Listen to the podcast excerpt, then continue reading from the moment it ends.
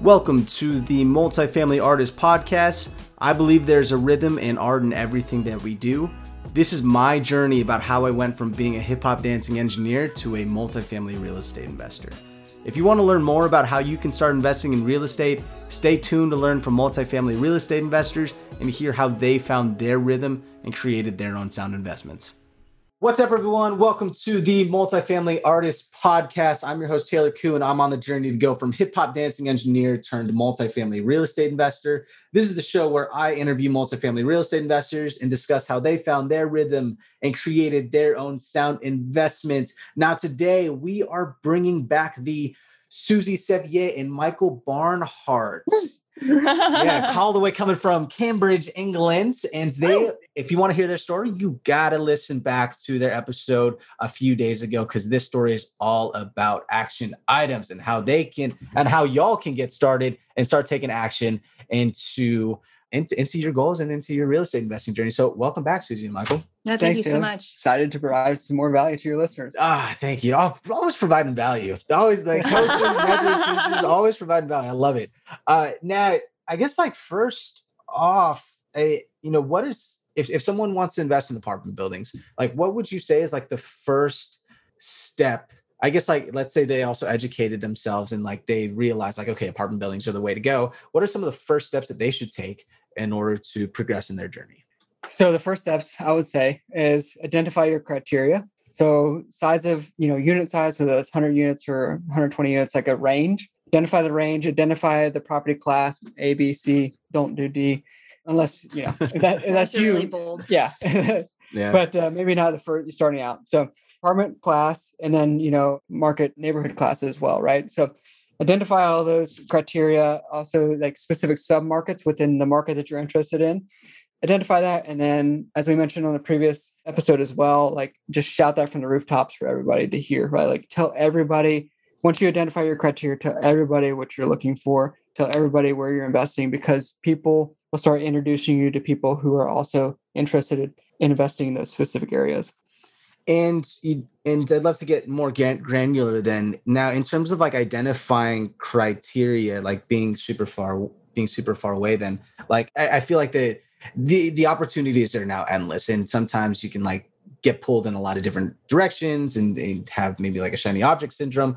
You know, any tips and advice on like trying to identify like that neighborhood class or that market or that sub market, like you know what y'all would look for? And they even like maybe what conversations would look like and like talking to like other operators in that space?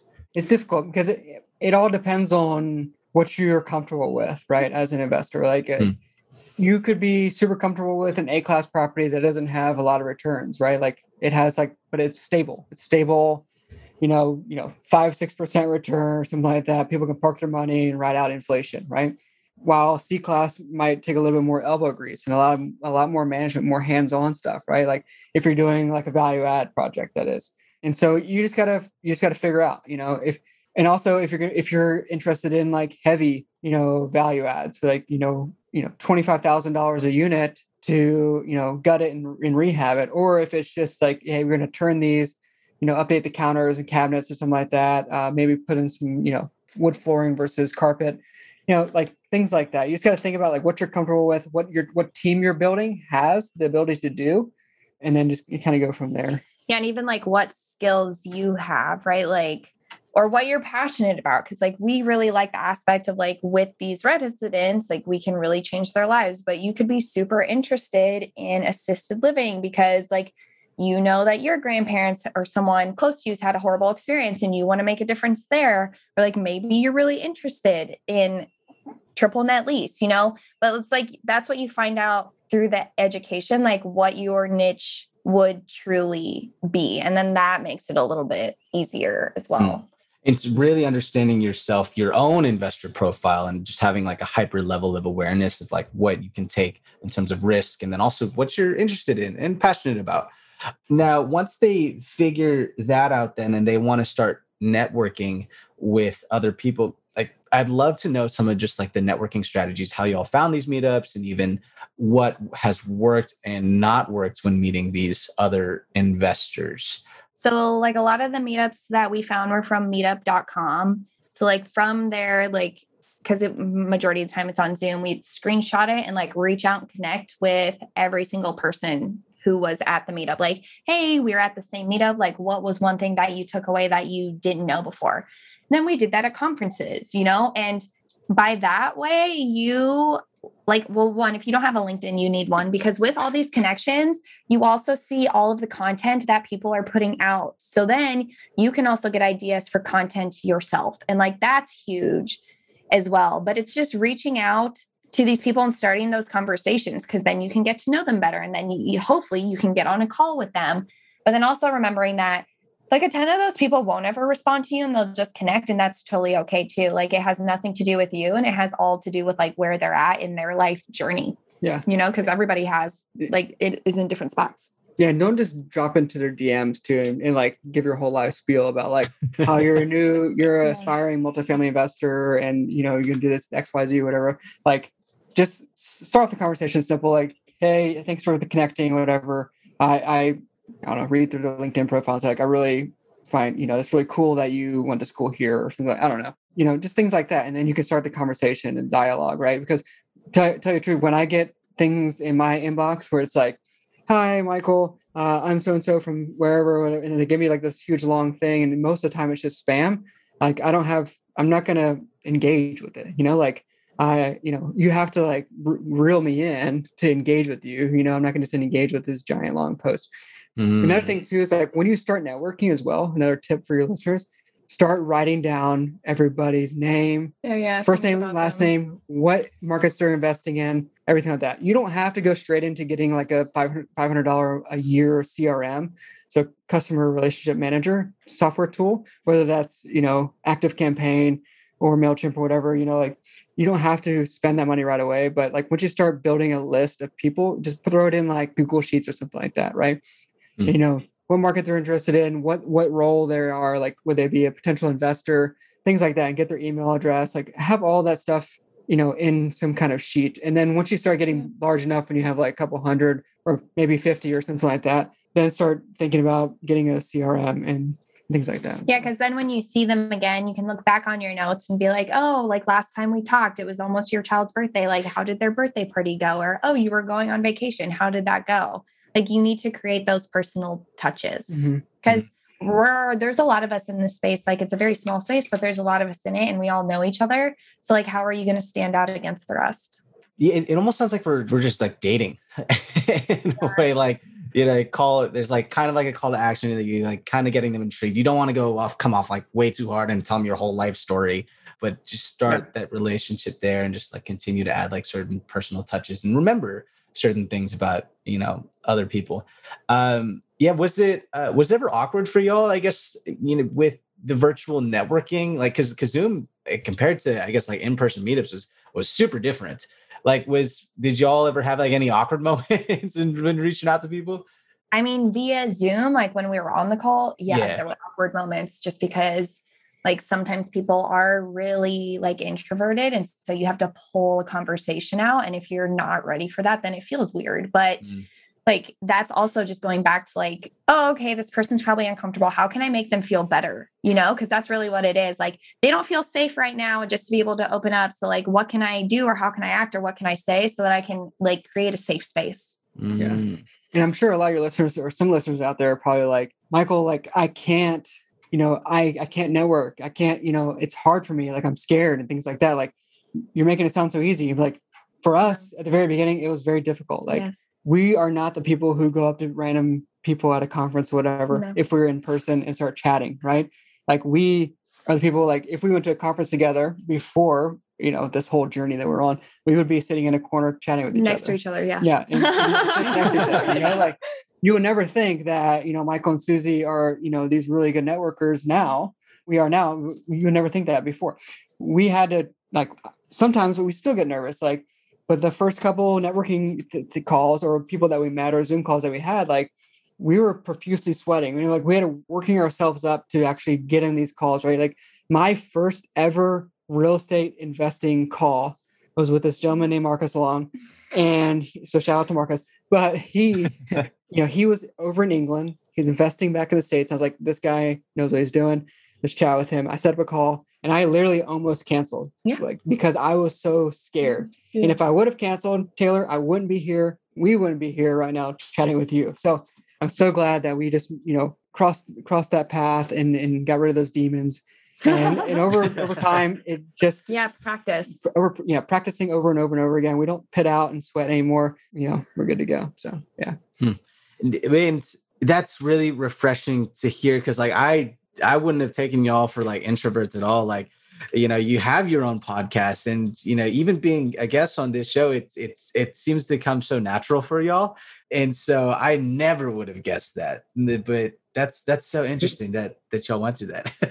and with a lot of practice, you know, Yeah. just just make yourself one percent better every day, mm-hmm. and and then listen to yourself as well. Like Yes, which is horrible. yeah. So if you're on a horrible. podcast and like, listen to yourself, and you're like, okay, I need to stop doing that, or stop start doing this, or whatever. You know, like always looking for ways to improve. Right. So, yeah listening and and also listening to yourself i i remember when i recorded my first episode and it was uh it was like my origin story or whatever and it was it was hard to just listen through the entire thing. I'm like uh like this is really difficult just to just to get through but like i had to get it get through it just to kind of like pick and pick some of the the weaknesses out and try and improve Yeah. on, on that. Now what did the, some of the conversations look like and then also like following up? Because at least like for for me and like when people are reaching out everyone's always talking about giving value giving value giving value but also at the same time there's it, it- sort of loses the relationship aspect it seem almost seems like transactional. Like what were some of like the those first investor calls look like look like? Like what did the conversation look like? Did y'all talk about like market right away? Did y'all talk about family? Did they what did those conversations look like?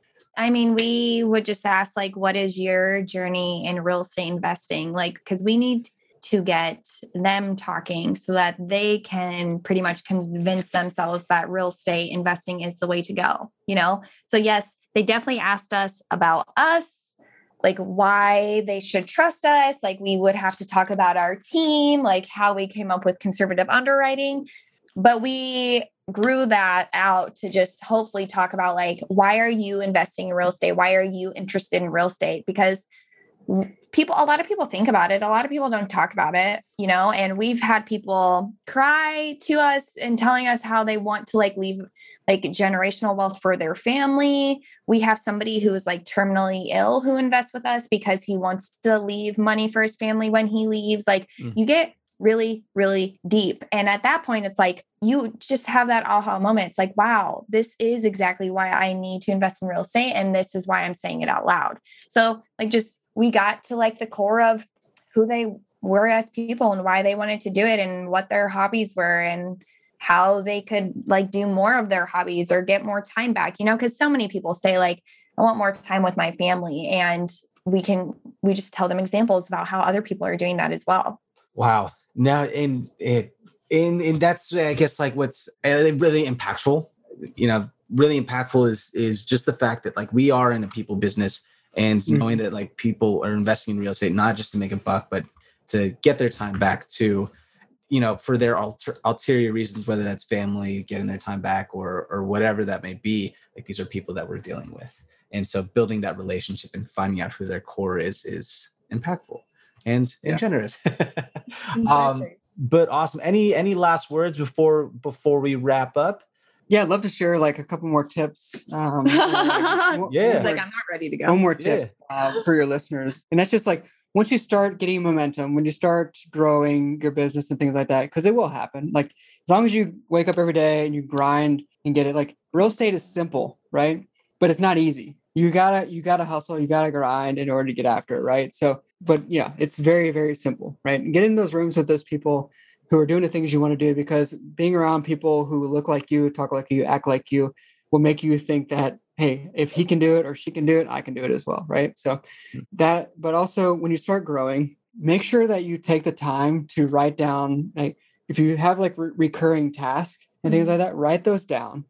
And then what we do is we have a project management software tool that we put all of our tasks that we do that are repetitive into this project, you know, because you can assign like a you can make a task, whatever, in those in those uh, software programs. Make a task, and then what we do is film ourselves with a screen share filmer or whatever, like you know, like Loom and things like that, or you can do it in Zoom as well. But share your screen, sh- show yourself or whoever is watching the video like how you're doing that specific task, or talk about it, right? Like how you do it, uh, and then save that video clip into that task, right? And now you're setting yourself up because in the future, what your ultimate goal is to be able to hand those tasks off to somebody else, right? Because you don't want to keep doing the mundane $10 an hour task. You're going to want to focus on the 10, $100,000 ideas that are going to, mm-hmm. you know, going to continue to grow your business, right? You don't need bogged down doing the day-to-day stuff. You want to be focused on the vision of the business and growing your business over and over. So, like I said, write down everything that you do on the day-to-day basis, put it in a project management software, film yourself doing it, and then that'll set you up. Eventually, what you want to do is take that, hand that off to somebody else. Also, the ultimate goal for me and for Suzy and I is like if something was to happen to one, either one of us, we want to be able to pick up where the other left off and having that record of exactly what we do on a daily or monthly or weekly basis like is critical right we could pick up where the other left off and continue to run the business smoothly Net, quick, quick follow up question. Are we, are we still good? Just a couple minutes yeah. after. Okay. Uh, what are some of those like daily, monthly, uh, weekly recurring tasks that y'all have done and, and recorded? Is that analyzing deals, reaching out to brokers? What does that look like?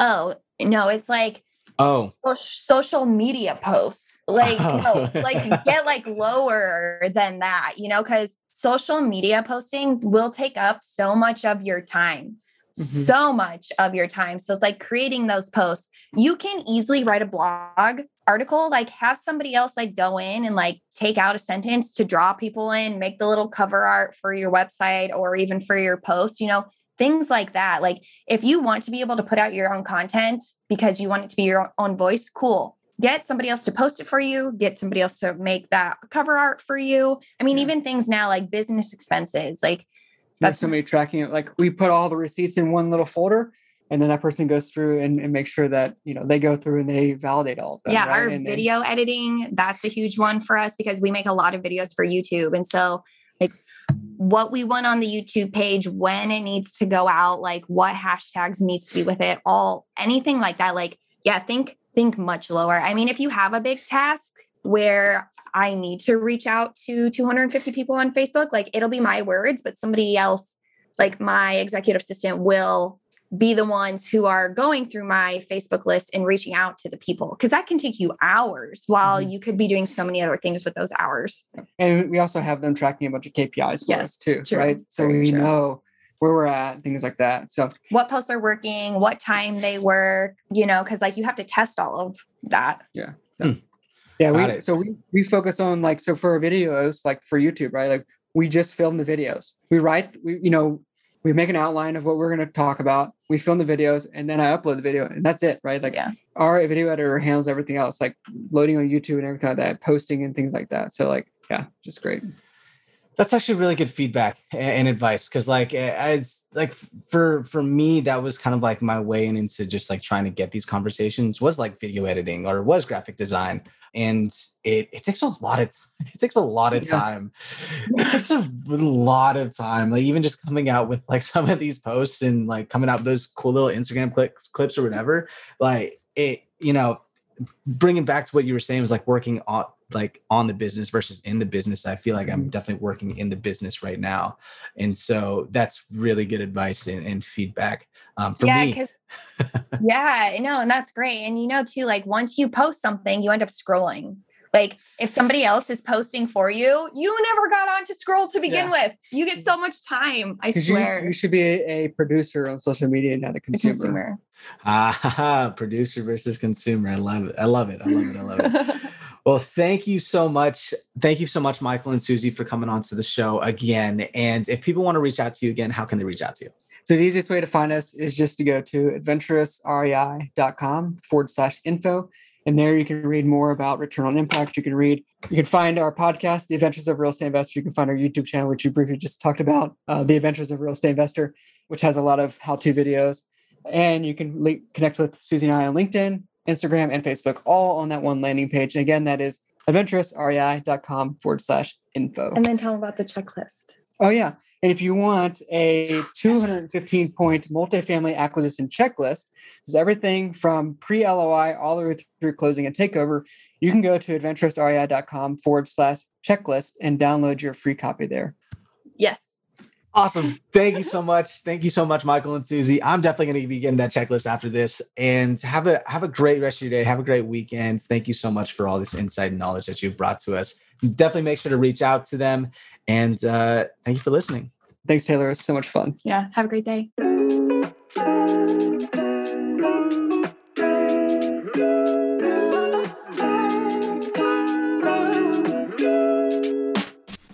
Thanks for listening to the Multifamily Artist Podcast. If you got any value out of this episode, I'd greatly appreciate if you head over to iTunes, leave a rating, and review the show, which will help more people receive that same value. If you're looking to connect and talk more about multifamily real estate, you can reach me at inrhythmmultifamily.com. Thanks again, and I'll see you next time.